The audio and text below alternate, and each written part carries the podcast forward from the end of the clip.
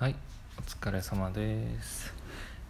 井の頭類の宅飲みグルメ放浪記3回目ですね。えー、今日は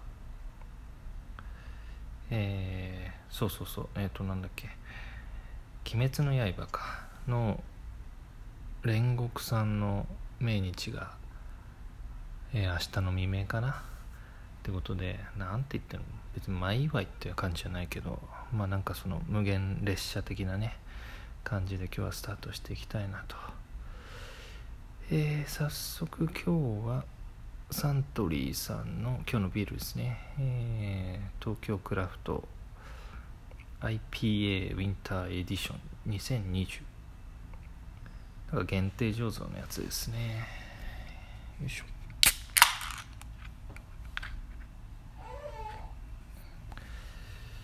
よし。では乾杯。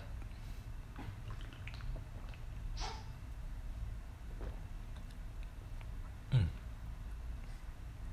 あ飲みやすい。しっかりホップが効いてる感じですね。IPA だけあって。えー、苦みしっかりあるけどちょっとフローラルな感じがして。まあ飲みやすいタイプですね。れは武蔵野ブルワリーが作ってるやつか。はいはい。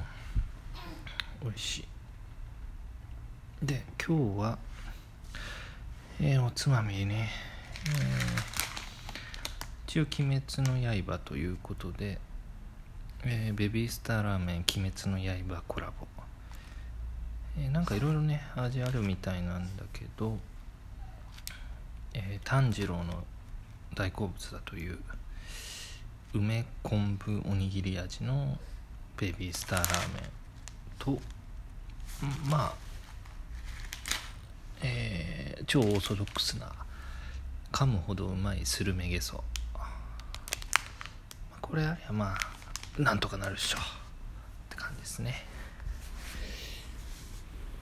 じゃあベビースターラーメンの方きますか。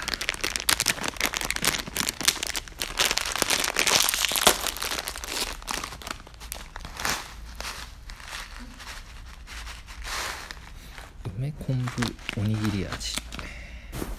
感じだろううん。ではちょっと食べてみます。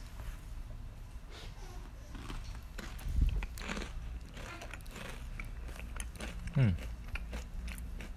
うんうんうんうん優しい。優しいねこれね。梅感はねそんなに強くない。むしろ昆布だし。ほのかに梅。ちょっとおにぎりかどうかわかんないけど。うん。まあ優しいな。うん。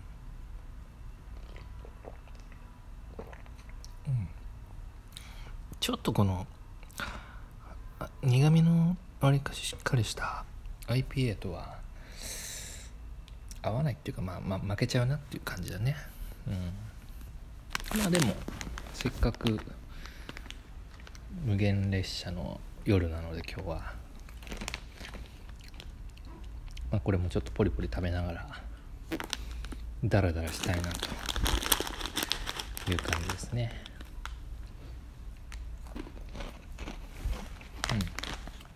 し。あともう一個。スルメゲソですね。これはもうおなじみの株式会社ジョッキさんのスルメゲソです。これも絶対間違いないやつだね。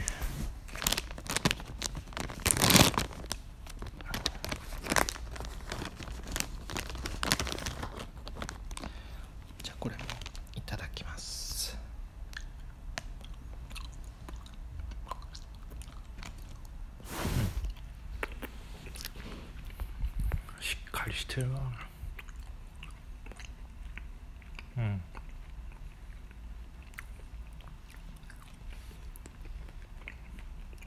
うまい。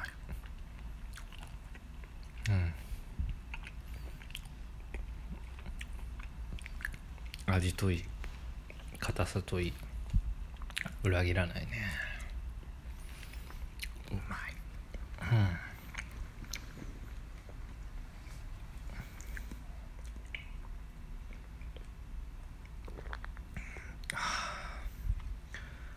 合うわ。うん。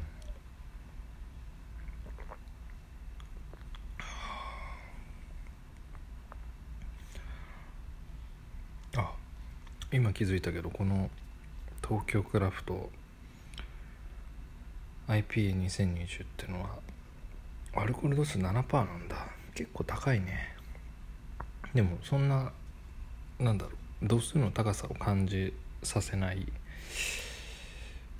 感じかな。ななんだろう。苦みはあるけども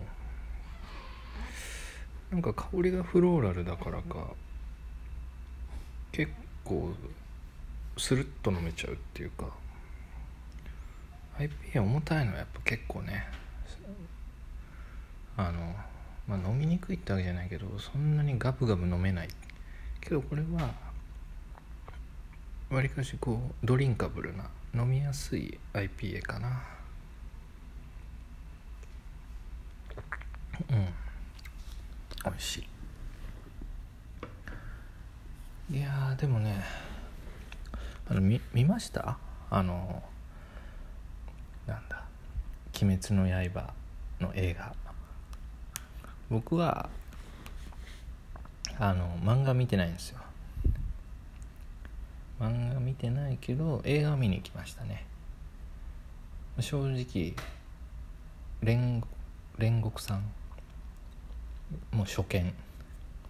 うん、まあ、初めて見た。ですぐ死んじゃった。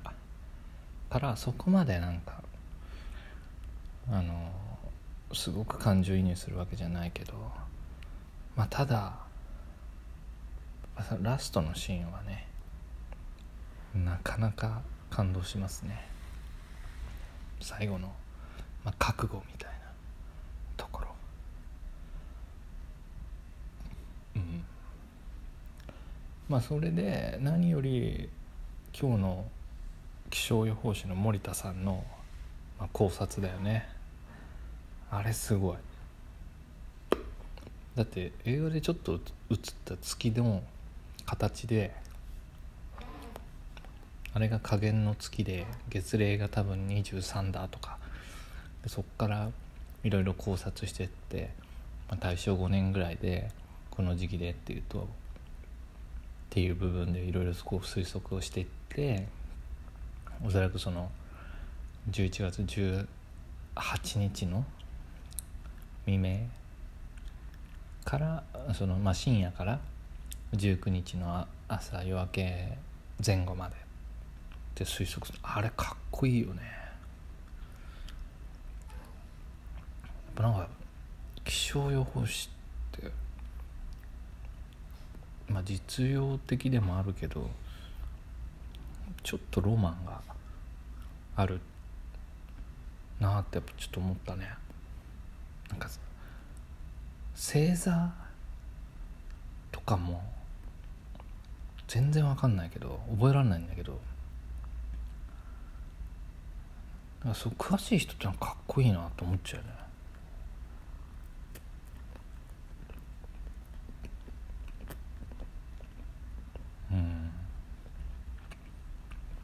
うん。そこはね自分ももっと勉強したい。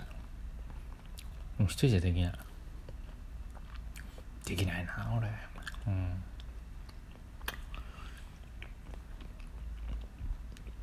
いや。ゲソうまい。うんうまい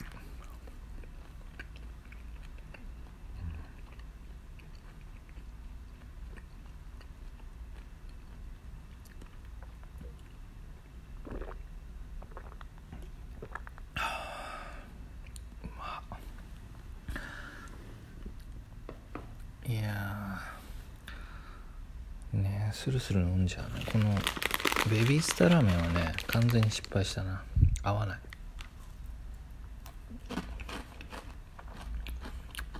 あでもこれほんのりほんのり美味しいんだけどね。梅の感じ。うん。い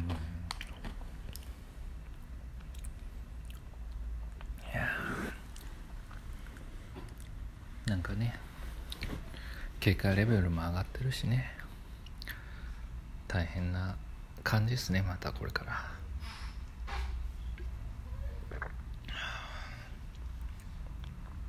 落ちた。